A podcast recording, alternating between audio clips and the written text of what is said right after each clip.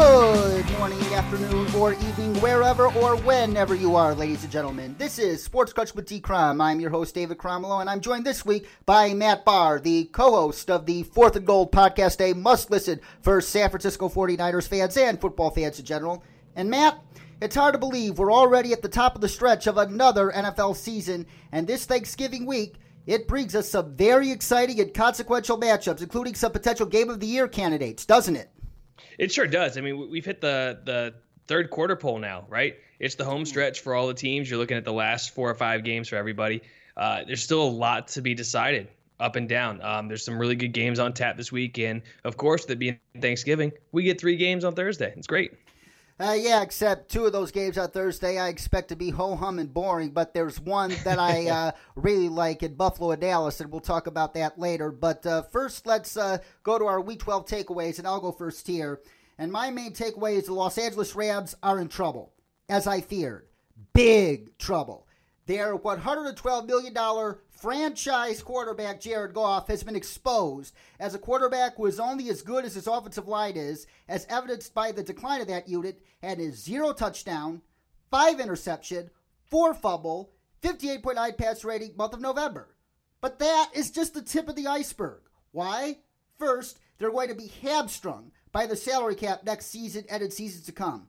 According to OverTheCap.com, they will have over $95 million tied up into four players Goff, Aaron Donald, Todd Gurley, who, by the way, is way past his prime due to his arthritic knee, and Brandin Cooks, and dead cap charges make it impossible for them to release any of those four players next season.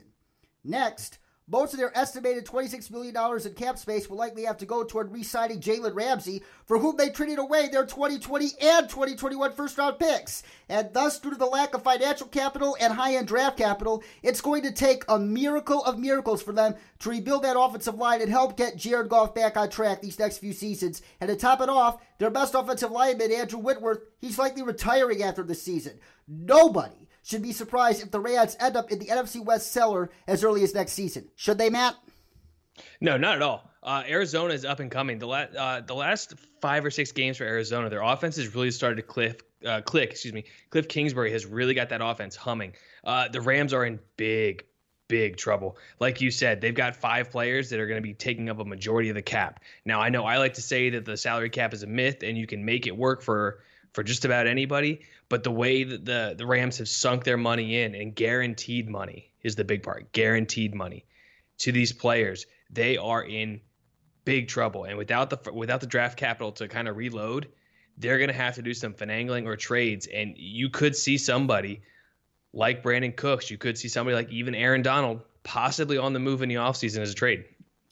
Oh, they I hate to say it, but they should absolutely consider that. Uh, even though Aaron Donald is arguably still the best defensive player in football, even though he's had a down year, mainly due to the offensive st- struggles and the fact that he has no help on that defensive line with the Ndamukong Suh gone, uh, mm. you have to consider blowing this thing up because this thing is going nowhere fast.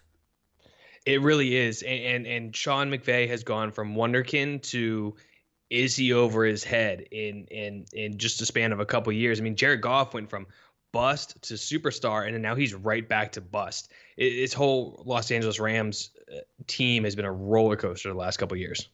Oh, it most certainly has. A typical uh, big market uh, fashion, and that Stan Kroenke. Uh, I'm not sure he's the best owner for this team either, although uh, it's going to take a miracle for that team to be sold, as it is any team. But uh, it just feels like that Jalen Ramsey trade reeked of Daniel Snyderism, didn't it? It did. It was it was it was a big swing, home run kind of swing, and and they're going to strike out on it. Really, is what, what's going to happen. Um, it, did feel Dan Snyderish. It did feel like trying to go out and pay $100 million for Albert Haynesworth and think that a tiny band aid is going to stop the dam from just overflowing. I didn't like the move for the Rams. I did think Jalen Ramsey was worth two first round picks. I just don't think he was the guy that's going to push them over the top. And, and, and, when they made that trade, I, I looked at it and I go, goodness gracious, I am so happy that the Rams made that trade because they are headed straight to the cellar of the NFC West for the next couple years. We're simpatico there, and we sound the simpatico alert to celebrate there. And uh, Matt, what was uh, your main takeaway from Week 12? There is three teams that were at the top of the NFC and AFC that did not play very well on Sunday. Uh, I don't think that the Patriots played very well at home. I, I think they had a, a, a lackluster game against the Cowboys, and really, I mean, they're a tripping penalty away from possibly losing that game.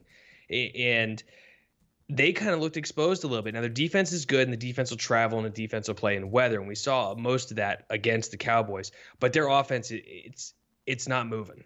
It's not doing so hot. The Cowboys did not enter with a very good defense or an okay defense or not great, and the Patriots just couldn't get anything going. You can blame the weather. You can talk about all this other stuff.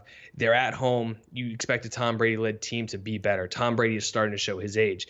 In the NFC, I mean, the Saints at home against the Panthers, just they haven't looked good in their division games. And and Brees, another another guy starting to show his age a little bit. Look, the offense can hum, but their defense is showing a lot of cracks. I know Christian McCaffrey is a fantastic player, but Kyle Allen was tearing up their secondary left and right. Uh, they almost lost at home against you know against the Carolina Panthers, who had been sputtering for the last couple weeks. And then you look at the Green Bay Packers. They travel to San Francisco and just get absolutely blasted. I mean, just from the very for, for the third play of the game when when Aaron Rodgers gets the ball knocked out and the 49ers take over and score a touchdown, I thought to myself the game's over because the 49ers defense was going to feast on Aaron Rodgers. Their defense, it seems like their their parts are better than the whole the whole defense is together. I think the scheme just isn't quite there and they haven't gelled as a team yet. It's a lot of free agent additions, it's a lot of young rookies coming in trying to play together and I just don't think they've gelled yet to to to take that next step. And I think they're in a little bit of trouble if they can't get the run game going and take a lot of pressure off Aaron Rodgers. The offense kind of sputters, and the defense, like I said, really good parts. Za'Darius, Preston Smith, very good parts, but working all together, it, it's just not happening yet. Oh yes, and there is uh, definitely a reliance on big plays and turnovers from that defense need to win games, and when they don't get those uh, big plays, uh, it also hamstrings the team. Yeah, absolutely. And and and Jimmy Garoppolo didn't do Jimmy Garoppolo things on Sunday night, and he didn't turn the ball over. Uh, so that really put the defense in a hard and you know put their backs up against the wall. And when Aaron Rodgers couldn't get the offense going, the whole team just looked like completely overmatched against another heavyweight in the NFC. And uh, I agree with about the New Orleans Saints as well. Their defense has looked absolutely troubling uh, in recent weeks. And heck, their defense uh, allowed Kyle Allen to go gangbusters on them when the Falcons' defense, an arguably worse unit, just punched Kyle Allen in the mouth one week ago. Man, it's uh, it's like what is going on with these Saints? They're like uh, they're uh, get they're close to losing games against average teams that they already did against the Falcons and they almost did against the Panthers. This is a very troubling sign for them. Yeah, they really have to pull it together because uh, not not this week, but next week the 49ers come to town for the Saints. You know, this week they get the Falcons again, who they just lost to. So they're really up against it right now. And, and I know they should beat the Falcons. They're going on the road Thanksgiving night. Um, it, but they really have to put it together and they have to get it together quick. Their Super Bowl window is closing so quickly as Drew Brees ages out. I mean, if he's if he chooses to retire at the end of this year, Teddy Teddy Two Gloves Teddy Bridgewater was fantastic in filling in for for Drew Brees, but I don't know if he can sustain that success for an entire year. And he's not signed past this year for them either. He's a free agent at the end of the year. He could take this money, he could go elsewhere. So eh, the Saints really have to get it together if they want to kind of have one big last Drew Brees, Sean Payton push to the Super Bowl. You said it, and that brings us to our next game truth or exaggeration. And you know how this game goes. And we start with two teams out of the playoff picture. The Giants and Lions should put Saquon Barkley and Matthew Stafford, respectively, on the shelf for the remainder of the 2019 season. Truth or exaggeration? I'm going to say truth, and I'm going to say exaggeration. I'm going to say truth for Matt Stafford. They should absolutely shelve him. Now, the Lions are a funny team. They are 3 7 and 1 and they have had a lead in all 11 games. It means eight times they have lost the lead, either lost or tied, which they tied Arizona in week one. They should absolutely shelve Matt Stafford for the year. It's a lost season. You can't have it. look, Jeff Driskel, you got to find out can he be that next guy? Stafford's been an Iron Man. It's time to just kind of shut him down for the year, let him go. Not let him go, just you know, don't don't rush it right now. They're going to come back next year. They have good receivers. They, they can get another good draft pick. TJ Hockenson get another year under him. Don't push Matt Stafford right now. Don't injure him further. Now, exaggeration is on the Giants side. The Giants need to see what Daniel Jones can do down the stretch. You can't take away his best weapon, especially when he's been playing without pretty much any receivers for a long stretch of the year. The the injuries are not doing Daniel Jones any favors, and I know he leads the league in lost fumbles, um, but he needs Saquon in there so they can really see how those two gel together. Um, that's your young core. That's that's your quarterback and your cornerstone running back that you're trying to build this team around. They need to develop a rapport and they need to get reps together in game, not in practice, and and really see if they can take this team to the next level. I'll differ from you on Saquon Barkley, and here's why. Uh, Saquon Barkley, the Giants spent a fortune on him in the draft, drafting him at two overall, and injuries have held him back this year. You don't want him to get injured at the most uh, injured position in football, dare I say. You don't want to risk further damage to him, and he is essential to the development of Daniel Jones. And if uh, there's any chance of it getting worse, don't do it. Shelve him. I completely understand that. I, I really do. I really do. I just think that the Giants need to get them more reps together because he did miss a, a Barkley did miss a significant chunk of time um, with, with an ankle injury, and, and I just I want to see them get better together. And I, I know it's a, I know it's position that takes a lot of injuries, but I think the way Saquon Barkley plays, he's he's a smart player. He's very strong. He obviously, I mean, he he returns from injury very quickly. Injuries can happen at any time. I don't think you should shelve somebody just for the the fear of injury. Um, now with Matt Stafford, I've said he's already hurt. You just want to just shelve him for the year now. Don't want to get him hurt worse. Barkley's healthy. I think he needs the reps with Daniel Jones to get better. The Tennessee Titans' biggest offseason priority should be extending Ryan Tannehill. Truth or exaggeration? I mean, I gotta say truth here, just because the, the quarterback market is bare, is Bear. Now it's a, it's a big draft class coming in, and there's a lot of guys, a lot of people are very hyped about it. But we, we've seen these hyped classes kind of come in and just sputter right? And and Ryan Tannehill seems to be having a career rejuvenation in Tennessee. He's four and one as a starter. He's playing, you know, he's not playing super well, but he's playing well enough to win football games. And they're not asking Tannehill to go out and throw for 500 yards and five touchdowns. Just don't turn the ball over and just be accurate with your throws. And you know, I, I think Tennessee is building something there in offense. And I, I think they should be bringing back Ryan Tannehill next year. Oh, I completely agree there. Uh, the Titans, they have a top five defense right now, in my opinion. And uh, they got some young pieces on that defense that will only continue to get better, most notably uh, Jeffrey Simmons. And I think Kevin Byard uh, still has room to grow. And Kevin Byard is already arguably the best free safety in the National Football League. But when you look mm-hmm. at that offense, they got weapons. Uh, uh, you got Corey Davis, A.J. Brown, who is turning out to be a stud wide receiver. Uh, Jonnu Smith, uh, if he gets more consistent, he, he can be better. And obviously, Derrick Henry, man. Uh, mm-hmm. That guy just turns it on at this time of year, man. This Titans team is built to win and compete at the highest possible level right now. And Ryan Tannehill gives you that stability at quarterback to give them a shot to win a Super Bowl with this group of players. And we move to the Cowboys, where although Jason Garrett deserves to be fired at season's end, Jerry Jones remains the Cowboys' biggest problem. Truth or exaggeration? It's a truth. Anytime you have a, an owner that, that meddles in a team like Jerry Jones does, I don't like it. I don't like it. Uh, the 49ers saw it with Jed York when Jed York kind of stepped all over Jim Jim Harbaugh's toes ended up having that breakup. And we saw the debacle that was the 49ers for multiple years until they finally got it turned around. Uh, Daniel Snyder, another guy, just can't keep his hands out of the cookie jar. And he's the, the Redskins are going nowhere until he sells the team. Jerry Jones and Jason Garrett both deserve to go. Jerry Jones kind of needs to be put out to pasture and just kind of like, hey, I'm going to sit up here in the booth. I'm going to relinquish my GM duties. I'm going to relinquish my president duties. I'm just going to own the team and pay somebody that knows what they're doing to take over for me. Yes, and the biggest problem with Jerry Jones, as uh, Michael Lombardi noted in his one of his weekly columns in the Athletic this week, is that he wants a coach to be a puppet of his, and you can't win in the NFL that way. Absolutely, it's it's you can't have this stuff. Um, again with the Daniel Snyder thing, Daniel Snyder expects everyone to call him Mr. Snyder. When everyone doesn't matter who it is, intern, head coach, whatever, Mr. Snyder. You can't have a, a, a company culture like that. Jay Gruden was happy to get fired from the Redskins. He was happy to be free of that contract and happy to be free of that. I, look, I don't think Jason Garrett's gonna be happy to be fired from the Cowboys because I think he's just gonna clap it up and be just, just he's so ingrained with the Cowboys.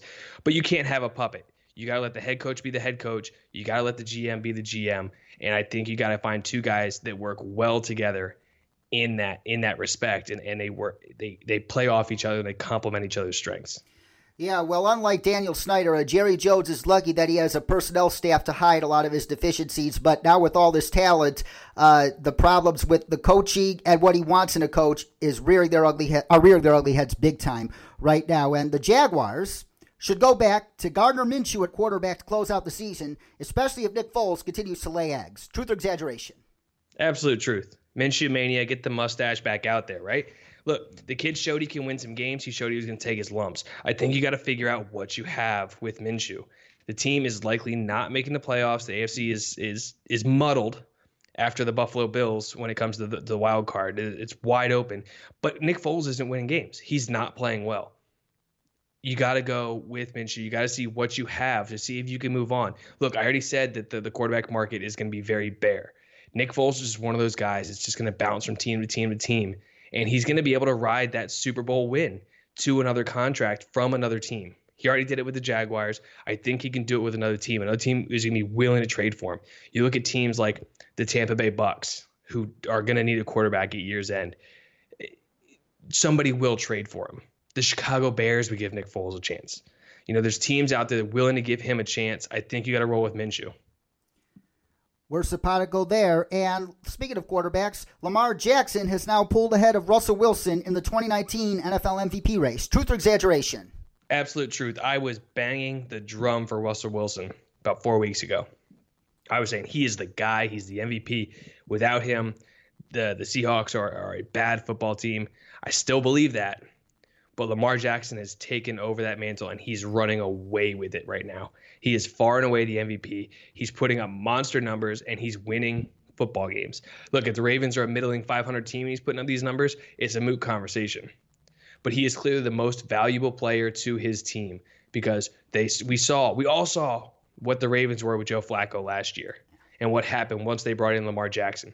He has taken that next step. He is clearly the reason that they are 9 and 2 right now. Absolutely Lamar Jackson, runaway MVP right now. I would have to agree with you there as well. And now we go into our coaching carousel discussion because at this point in the NFL season, we already have to start talking about which coaches are likely to get fired and uh, and things like that. So um, in this game, I will mention a head coach, and you tell us whether the team should fire him or retain him. Starting with the Bengals at Zac Taylor, do you fire Zac Taylor or retain him? You have to retain him. I, I thought the Bengals had the, the least talented roster coming into the year, and I think it's unfair to fire a guy uh, one year in um, when you're trotting out a, a quarterback like uh, you know Finley, who just doesn't have it, and, and they haven't had AJ Green all year. You got to you got to give him another shot yes, I definitely understand that sentiment. That's the same reason why I tell uh, Broncos fans that we have to give Vic Fangio not one, but at least two more years, given the state mm-hmm. of the Broncos roster. But Taylor is kind of different, as Michael Lombardi attested to, because the Bengals are more likely than not going to have the first overall pick in the 2020 NFL draft, and the the pick will like, likely be Joe Burrow. And uh, you need somebody um, who has a scheme that will fit Joe Burrow. And Michael Lombardi is not sure Zac Taylor is up to that challenge. Yeah, I can absolutely see that. Um, and again, it comes down to do they go quarterback first overall? It looks like Joe Burrow is going to be that guy, but there's a lot that can change. And Chase Young from Ohio State is also playing out of his mind right now. And he's just so talented. They could look at him and be like, hey, you know what? We can roll with what we got for another year. Let's go get that difference maker pass rusher um, and, and, and go from there. Maybe take a quarterback later on that maybe fits his scheme a little bit better. Uh, I, I don't think that Joe Burrow right now is the home run first overall pick if the Bengals get the first overall pick. It'll be a very fascinating discussion that the Bengals will be having between Joe Burrow and Chase Young for these next uh, five months or so. Should the Giants fire or retain Pat Shurmur? I think you got to retain him. And again, it comes down to young quarterback stability. You don't want to just have all this change for Daniel Jones. I, don't think he was the right pick at six overall. I don't think he's the long term answer. Maybe he is. We saw a lot of a lot of flashes in the preseason. So I think you got to keep some stability for the kid and let him learn and develop under the same system so you're not just system hopping him and just wrecking the early part of his career. Very good point there. The Atlanta Falcons, and this is interesting. Last week, I was in agreement with Hal Bent that the Falcons should retain Dan Quinn if they kept playing the way they did uh, in the New Orleans game and in the Panthers game. But what a difference a weeks make? They uh, hit rock bottom again. So should the Falcons fire or retain Dan Quinn? I think they should fire him. I think a lot of the stuff that was coming with the wins, where they, they beat the Saints and all of a sudden they're riding a little bit of a high. Uh, no, you got to fire Dan Quinn. You got to move on. Uh, you know, they know what they have with Dan Quinn. Um, they have so much talent on offense. It's inexcusable for them to not be winning football games, especially when your defensive head coach is coaching a poor defense.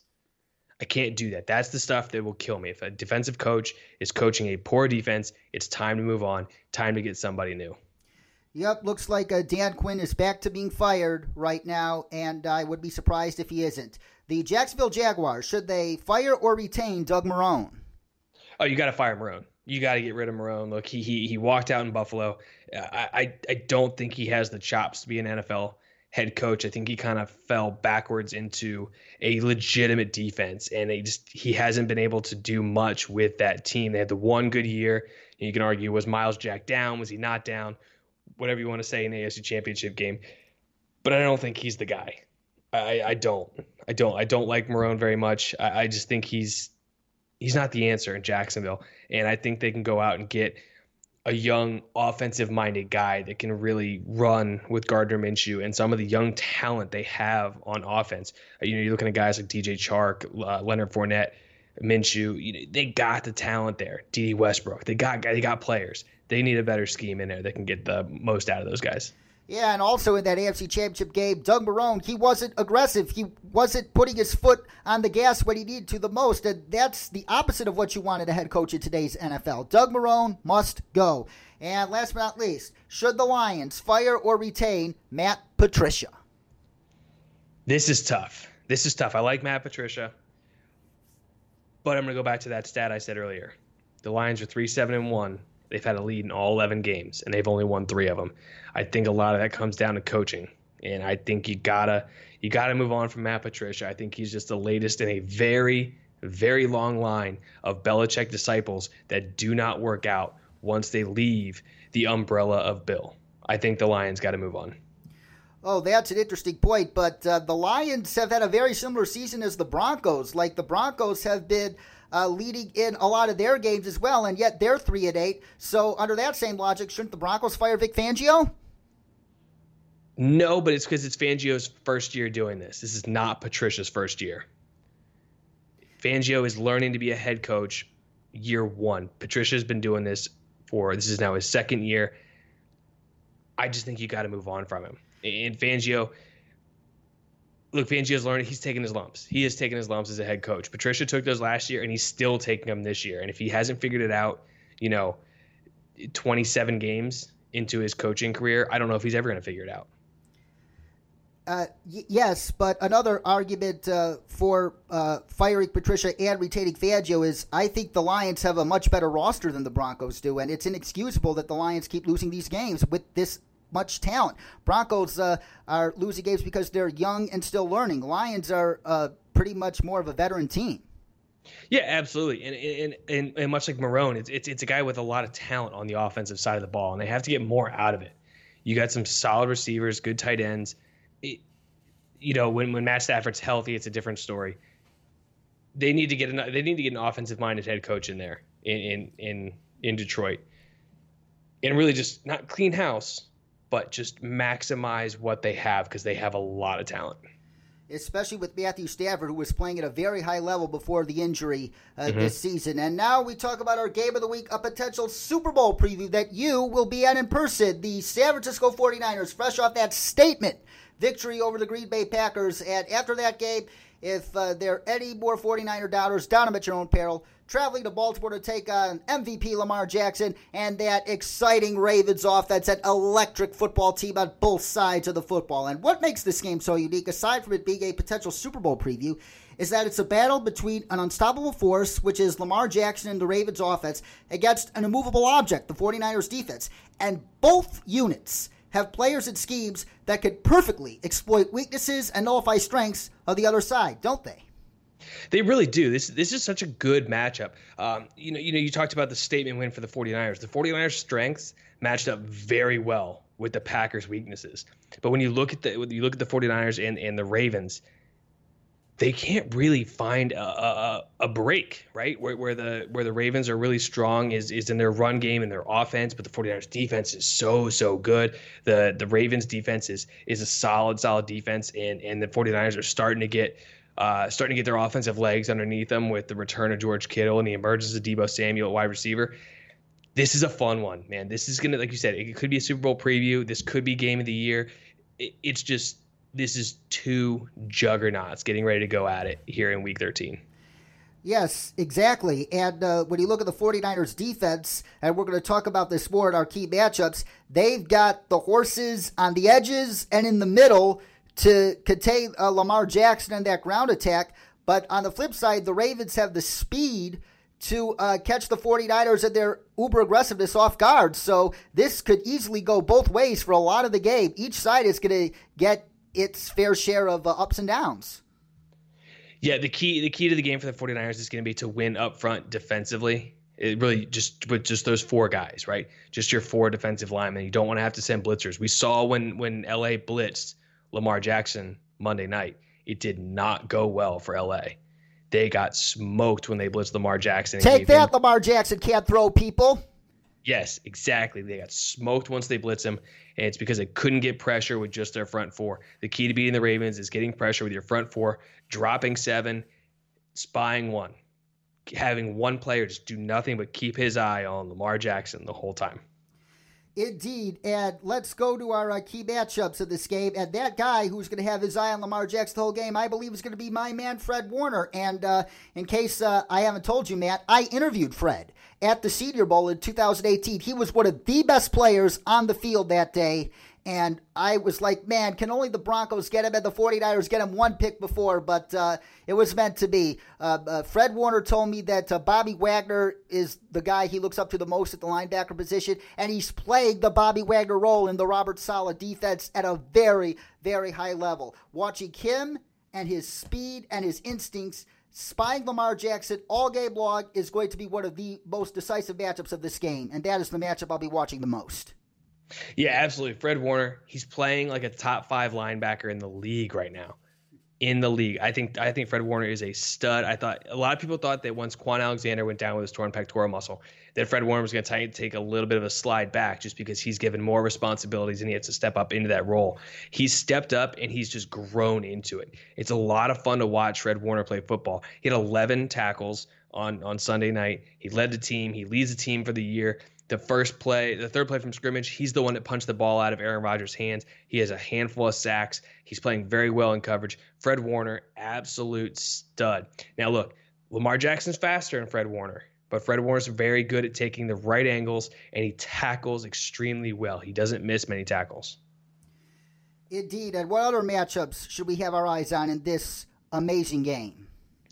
My biggest one my biggest one. It's going to be DJ Jones, the 49ers nose tackle, who disrupted the Packers run game on Sunday night, and he really took it over. He's a wrecking ball. The Ravens just lost their starting center for the year. Yes, they did. Matt Skura. So Matt Skura went down for the year.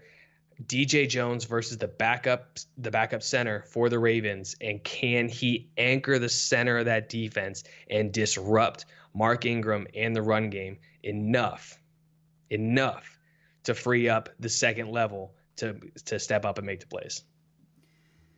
Yes, uh, that puts the Ravens offensive line in a predicament because on running plays, do you double DJ Jones, who is uh, the 49ers arguably their best run defender, and uh, free up DeForest Buckner and Nick Bosa to make plays? Uh, that puts them in a bind. It really does. It, it's pick your poison with the 49ers defensive line because you didn't even mention the team leader in sacks, and Arik Armstead. Oh, Arik Armstead, what a turnaround he's had. He's gone from a bust to a legitimate player. He's taken that same exact step that DeForest Buckner took last year, where, you know, two years ago, DeForest Buckner was getting – he was getting a lot of pressures, but he what the sack numbers weren't there. Last year, Armstead was doing that. Armstead was getting the pressures, but he wasn't getting the numbers. Now, Armstead's taking advantage of the fact there's so much talent on that defensive line, and he is beating his guys one on one. And when he is rarely doubled, he's beating doubles to get sacks. He's he's found a way to close on quarterbacks, and it's such a huge, huge improvement for him. Like it's like I said, it's pick your poison on that defensive line. Who do you double? What do you do? Because even if you take a tight end and you try and block down on these guys, then you free up guys like Fred Warner, like rookie Dre Greenlaw, the linebacker who is extremely fast and athletic. There's a lot of playmakers in that 49ers defense, and you really have to choose who do you want to neutralize on any given play. That is indeed a matchup I was thinking of as well. And uh, let's go to uh, Jimmy Garoppolo for a second. Is this arguably the biggest game of his career to date? Like, uh, say the Ravens score early and often, which is very possible, even though the Niners have their defense. Uh, this will likely be the game where he must prove that he can go toe to toe with elite quarterbacks in a potential shootout. I think this is the most important game of his career, and I think this is following the Seattle game. I think the Seattle game before this was the most important game of his career because this team is so good and, and, a lot of people doubt his ability to lead this team and just carry this team. And i think he's shown that he can and he has that ability. As long as you're not getting a ton of drops from the wide receivers like we've seen from the 49ers this year i think he'll be okay. The, the 49ers are still going to run the ball and what they're going to do most importantly is they're going to go with the play action. Against the Packers, Garoppolo was 6 for 6 for 122 yards and two touchdowns off play action for a perfect 158.3 quarterback rating. The play action game is going to be absolutely pivotal for the 49ers. It gets Garoppolo a little bit out of the pocket, buys him some time, buys him some space because he still can move even coming off that ACL.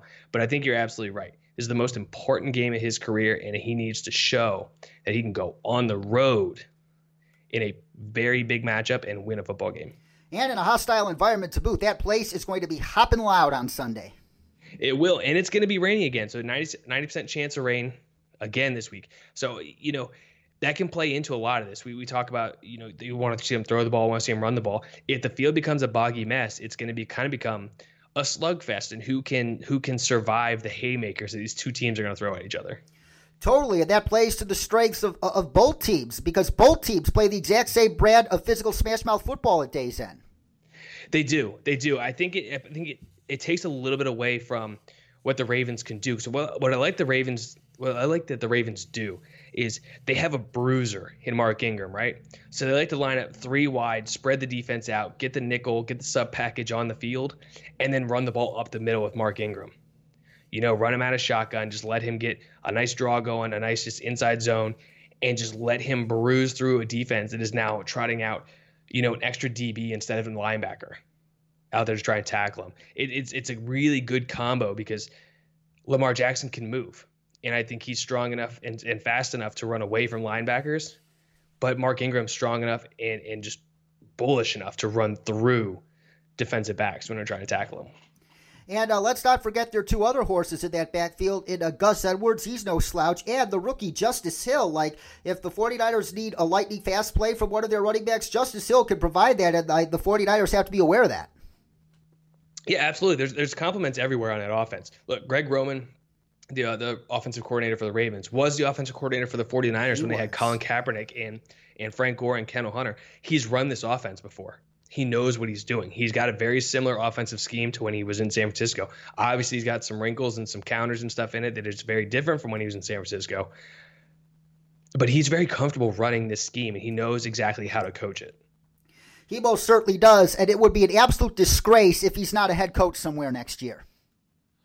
Yeah, you know, I think he's really kind of come around and he's evolved from when he was under Harbaugh. And then, you know, obviously when Rex Ryan fired him in Buffalo, he got the short end of the stick on that one because Rex Ryan is an egomaniac and couldn't, you know, realize that his defense giving up 375 yards and 40 points was was the defense's fault and not not not Greg Roman's fault. Um, but yeah, no, I think he will be one of those guys. I think when you look at a team like Jacksonville, he could be one of those head coaching candidates down there if they move on from Doug Marrone. Oh, I could only imagine what he could do with Gardner Minshew, a guy who is uh, just as good from the pocket as he is uh, on the ground, man. Yeah, and again, it would be kind of like moving into the same sort of offense where they have that same, you know, the the, the Jaguars have those weapons on the outside, and they got that big beefy runner in Leonard Fournette. Very, very good point. But back to this game for a second. Who do you think comes away victorious in what should be an exciting game Sunday at M&T Bank Stadium? It hurts my heart, but I think the Ravens win. If this game was in Santa Clara, I think the 49ers take it, but it's not. So I think the Ravens are going to come away with the win. Uh, it's it's going to be close. I got it a four point game. Uh, I know the spread right now, I believe, is sitting at five and a half, and it keeps bobbing up and down. But I think the Ravens win by four.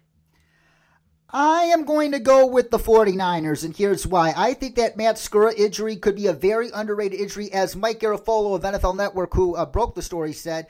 Uh, people inside that Ravens building said that Matt Skura was arguably the most important offensive lineman for them to execute this scheme. And now without him and getting a downgrade going up against that front four, uh, yes, the rest of the Ravens' offensive line is very talented. Ronnie Stanley is a beast, and uh, Orlando Brown has become a monster. Screw that combat performance, man. Uh, Ozzie Newsome got a highway robbery with him in the third round in his final draft to go along with Lamar Jackson. And uh, Marshal Yanda is still balling, uh, despite this uh, being one of his final years in the league. Uh, but that one guy on that offensive line people who can't on an offensive line tend to cancel out those who can way too often. And with the talent the 49ers have on the defensive line, that just might be enough to make a difference in a slop fest 49ers 23, Ravens 20. And now let's predict the rest of these Thanksgiving week games. And the first game on Thanksgiving Day, ho hum. Bears at Lions, who might be starting a third string quarterback because Jeff Driskel has a hamstring issue. So Mitch Trubisky against Daniel Blough. Uh, B L O U G H. Uh, forgive me if I mispronounced that name. Uh, talk about boring. But that said, I think the Lions are overdue for a regression to the mean because they have been, uh, along with the Broncos, the most uh, unluckiest teams in football this year with the injuries and coming up short and close games. Lions take an ugly one, 17 and 13. Yeah, I'm gonna I'm gonna flip the script on that one. I'm gonna go the opposite way. I think the Bears do just enough to beat the Lions. Uh, I like the idea of of Khalil Mack going up against a third string quarterback or even Jeff Driskel if he's able to go. Um, I think the defense for the Bears is just too much for the backups for the Lions. I have the Bears 17-13. The game of the day on Thanksgiving is the Buffalo Bills and that third-rate defense traveling to Jerry World to take on the Cowboys. That that uh, number one total offense. And the Dallas Cowboys, look, they are underachieving for a reason. It's uh, like Jerry Jones is the main culprit here, but it's because they don't have a coach that could make the talent constantly play at a high level. The Cowboys have one of the most talent rosters in the NFL, and they constantly underachieve. And on the flip side, the Bills, um, yes, they have a very talented defense, but uh, and some pieces on offense, but their roster talent is not quite there with the Cowboys. But the reason why they've been able to win eight games, even against uh, subpar competition, coaching. Sean McDermott, and I love what they're doing on both sides of the ball. I think Josh Allen has a very good game, and a certain former Cowboy has a pretty good game in this one as well. I like the Buffalo Bills and that defense on the road, 24 to 17. You have it pegged. This is Cole Beasley revenge game. I've been thinking that all week. I think he's going to have a monster game against these guys. Look, Josh Allen, if you get good Josh Allen, the Bills are a very, very good football team. If you get bad Josh Allen, they're a very mediocre football team. But I think their defense does just enough to stifle the Cowboys. Josh Allen does just enough. I think he he wins a lot with his legs here on Thursday. Short week. I think that that the Bills are going to out scheme Jason Garrett and the Cowboys. Jason Garrett came out and said in an interview that he doesn't have anything to do with analytics. Cocoon, cocoon, establishment alert. I hate the NFL establishment. Jason Garrett is one of the faces of that establishment. He does not believe in analytics. Look, I'm not a huge analytics guy. I'm not the guy that needs to sit there with a calculator and figure out everything, but you need to have a little bit of that in you. He doesn't. And he, he's really paying for it. And we're seeing his old school mentality just really drive this team into the ground. I've got the Bills taking this one too. Yeah, the uh, third game, the New Orleans Saints at the Atlanta Falcons. The Falcons win over the Saints in the Superdome a couple weeks ago. Turned out to be a fluke, as we saw last week against the Buccaneers, and I think it will turn out to be even more of a fluke this week, as the Saints should take care of business. Uh, and I think they uh, win this one. Uh, that's more low scoring than most people expect. Let's say twenty-four to thirteen. Yeah, this is. I mean, yeah, that, that was a fluke when the Fal- when the Falcons beat the Saints. Was an aberration on more on the Falcons side than on the Saints side. I think the Saints are very beatable. I think the Saints are beatable, um, which is not what I thought a couple weeks ago. But their their cracks really started to show. I just don't think the Falcons can repeat that same performance. I got the Saints in this one too. The Cleveland Browns in the rematch of the fight travel to Pittsburgh to take on Duck Hodges and the Pittsburgh Steelers. And Baker Mayfield, after a horrific start to the season, has been on fire these past uh, three to four weeks. But I think it ends with this Steelers defense. This is going to be ugly. It's going to be low scoring, but I think I got to go with Pittsburgh at home. If this was in Cleveland, I might take the Browns again, but it's in Pittsburgh. I like the Steelers and that defense to eke out a nuggler, ugly 16 to 10 win. I, I, I got to go opposite in here. I think the Browns are rolling. I think their offense is finally starting to get get going, and I think they're starting to feed Odell Beckham, which is what they should have been doing from the beginning of the year. I don't understand why you're not just trying to feed him the ball. It's one of the top three wide receivers in the league. Just get him the ball. Get him the ball. Look, Duck Hodges, outside of his one touchdown pass against the Bengals, he didn't really do a whole lot. He was a game manager. He did okay. Um, you know, James Conner still banged up. Juju Smith-Schuster, I don't know if he's going to play. He's still banged up. I'm taking the Browns in this one. I think they keep it rolling, and I think it's for the long-term detriment of the Browns because they should move on from Freddie Kitchens. But I think he's going to win enough games to get another year, and they're just going to be very mediocre again next year. The New York Jets quietly on a three-game win streak, traveling to Cincinnati to take on the winless Cincinnati Bengals. The win streak continues, and it's not going to be close, even with Andy Dalton coming back. Uh, the uh, Jets and Sam Darnold roll uh, 31 to 17. See, I think this is a trap game for the Jets because the Bengals, they want to win. I think Andy Dalton comes back motivated to win. I see Tyler Boyd having a big game. I think the Bengals get off the schneid. They they get their first win of the year. They have that breathing room, right? They got a two game lead in the first overall pick category. I actually think the Bengals are going to pull off the upset this week against the Jets. Oh, that's very fair. And the struggling Philadelphia Eagles travel to Miami for a much needed get well game against the Dolphins. And the Dolphins play hard for Brian Flores. Don't get me wrong, but uh, as long as the Eagles get, say, Alshon Jeffery and or Nelson Agholor and or Jordan Howard back, they should take care of business rather easily in this one. Let's say uh, 28 to 14. Yeah, there's a lot of speculation that um, there's a rift between Carson Wentz and his receivers who don't seem to be kind of you know hustling back from injury. Um, and when they are in the field, he double clutches a lot because he doesn't trust that they're running the correct routes. Uh, but I think you said it, it, It's it's a get well game. I like Philly's defense. I think they're pretty. I think they're a very good defense actually, um, and I think they they are, do enough to stranglehold on put a stranglehold on the Dolphins. Eagles take this one. One of the more important games of the week in terms of AFC playoff pictures, the Tennessee Titans traveling to Indianapolis to take on the Colts. And Ryan Tannehill's been on fire, but the Titans have been a very inconsistent team this year, as have the Colts. It's the battle of two inconsistent teams. I this is a coin flip for me, man. Yeah, uh, you said it, and, I'll take this one first because I'm taking the Titans. I'm riding the hot hand right now. You're right. Tannehill has been has been inconsistent. You know, as we said, he's four and one. He's winning football games, but he's not doing anything crazy. I don't think this is a game where he does anything crazy. I think they hand the ball off to Derrick Henry and they let that monstrosity of a running back carry them through this win. I think I'm going to go with the Tennessee Titans too because uh, when uh, they had Marcus Mariota in their first meeting, they only lost uh, to the Colts uh, 19 to 17. And this game is going to be similarly ugly, but I just think Ryan Tannehill is playing much better than Jacoby Brissett is right now. And for that reason alone, I'm going with the Titans, let's say uh, 17 to 16, dare I say. It's going to be very, very close. And the Green Bay Packers also have another get well game after uh, the uh, debacle in San Francisco, traveling to the Meadowlands to take on the Giants. Uh, this is a get well game for their offense, and I think they get it. Aaron Rodgers and Aaron Jones, they put up 34 points against the Giants, said they win rather easily, let's say 34 to 13. This is my lock of the week. Yeah, I'm right there with you. I think uh, I think the, the Packers, I think Preston and Za'Darius Smith, the brothers Smith, I think they terrorized Daniel Jones all game. I think Aaron Rodgers gets the offense back to rolling. Davante, you know, Davante Adams finally starting to get back and get healthy and get into a rhythm. Packers roll in this one. the uh, Redskins, and I should change their name on the show to the Washington Sell the Teams, dare I say, because uh, fans a couple games ago were sh- were chatting "Sell the team, sell the team," and we are with you, Redskins fans. We are uh, joining you in a grassroots movement to force Daniel Snyder, the worst owner in pro sports, not just in the NFL, in pro sports, period, to sell that proud franchise away to a more competent owner uh, and uh, they travel to Carolina to take on the Panthers, and I think the Panthers get off the schneid in this game and win. Uh, let's say uh, Christian McCaffrey is a big game. They win uh, 27 to uh, 16, dare I say.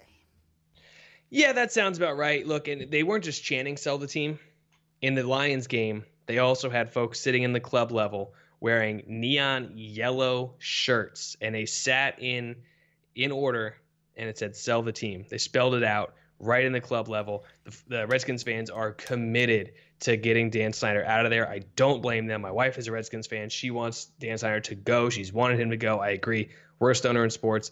Panthers take this one. Christian McCaffrey with a big day. Kyle Allen keeps it rolling after the Saints game. I like the Panthers big. The Tampa Bay Buccaneers, fresh off an impressive win over the Falcons, travel to Jacksonville to take on Nick Foles and the Reeling Jaguars. Ah, this is another coin flip because you never know which Jameis Winston you're going to get. But Nick Foles, on the other hand, uh, you don't know which version of Nick Foles you're going to get, but he's been struggling badly lately. But that said, uh, the Buccaneers secondary gives him an opportunity, but Matt Ryan couldn't get anything done against them last week. And I it, it, easily could go the other way, but I think I'm going to go with the hotter handed Tampa in this one. Uh, let's say uh, in a pretty high scoring game, 28 to 24. Yeah, you know, it is going to be, I think it's going to be a little bit more high scoring than folks think.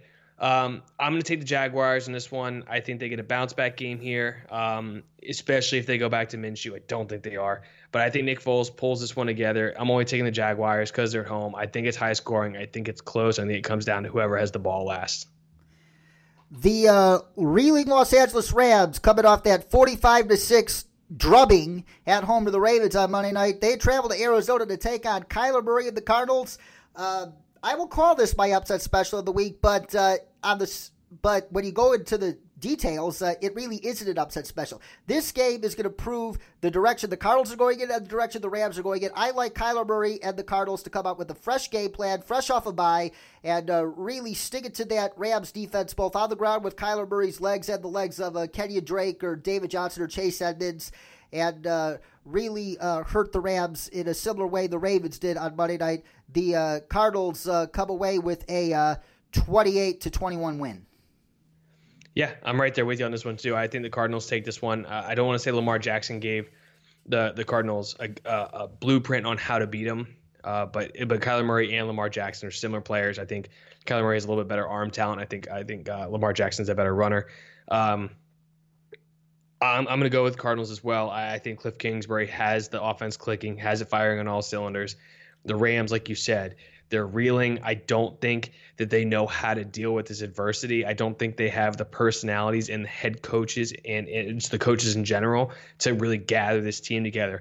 Um, look, Wade Phillips, fantastic defensive coordinator when things are going well. I think when things kind of start to go sideways, he doesn't have it to pull everyone together and, and get it done. I think Kingsbury out schemes Wade Phillips. Cardinals take this one.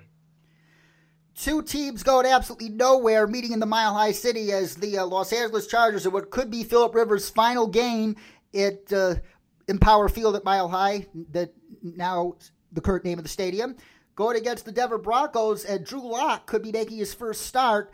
And I'm a big Broncos fan, as you know, but mm-hmm. never, ever more in my life have I wanted the Broncos to lose a game more than this one because if they lose this game, they fall from the fifth overall pick, and I think they need a top five pick, all the way to 13 and fall behind the Chargers. I do not want that to happen. So please understand me, fellow Broncos fans. I am just looking long term here. It's better for the long term for the Broncos to lose this weekend than to win. But both of these teams have been very bad this season. But there's one difference maker coming back. His name is Derwin James. That is just enough to pull out an ugly victory and. Uh, it's going to be closer than the score suggests because I think the Chargers get some of their points uh, out of short field. But let's say Chargers 20, Broncos 9. I'm going to disappoint you. I'm going to disappoint Broncos fans everywhere. I'm taking the Broncos, and I, I think it's because Vic Fangio does enough to scheme a win against noodle arm Philip Rivers. I think Rivers is done. I think he's just his his arm is just failing him. It looks like Peyton Manning when his arm started to go, right?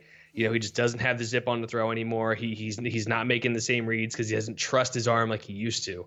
So I think the Broncos do enough to win this game at home in front of the fans, and like you said, fall to 13th overall in the in the in the draft order. I hope you're wrong, Matt. I seriously hope you are. And uh, the Raiders, after that disastrous showing against the Jets, travel to Kansas City to take on the Chiefs at Arrowhead. I wanted to pick the Raiders as my upset special, but I just can't because not only did they play poorly against the Jets, Derek Carr absolutely struggles in cold weather games, and the temperatures are going to be the 30s Sunday at Arrowhead, and the Raiders are missing a very underrated component of their offense. That is Hunter Renfrow. Renfrow, outside of Darren Waller, who has been a reliable safety blanket for uh, Derek Carr than Hunter Renfrow. I would say not even Tyrell Williams has. And yes, the Chiefs' defense is suspect, but I just don't trust that Raiders secondary against Patrick Mahomes.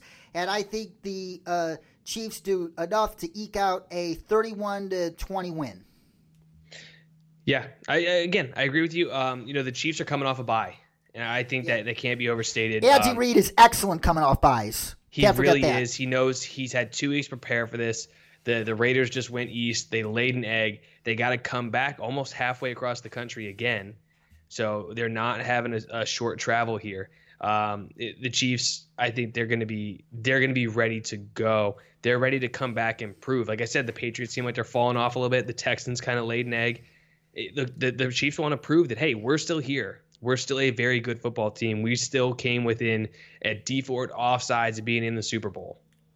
They still have to prove. I still think they have a lot to prove this year, and I think they're going to come out and they're going to shellac the Raiders. I think they're really going to take it to Gruden and the Raiders. The Patriots on Sunday night travel to Houston to take on the Texans. A battle between Deshaun Watson and that excellent Patriots defense. And yes, uh, Tom Brady, uh, Father Time appears to be showing signs of uh, coming to him right now.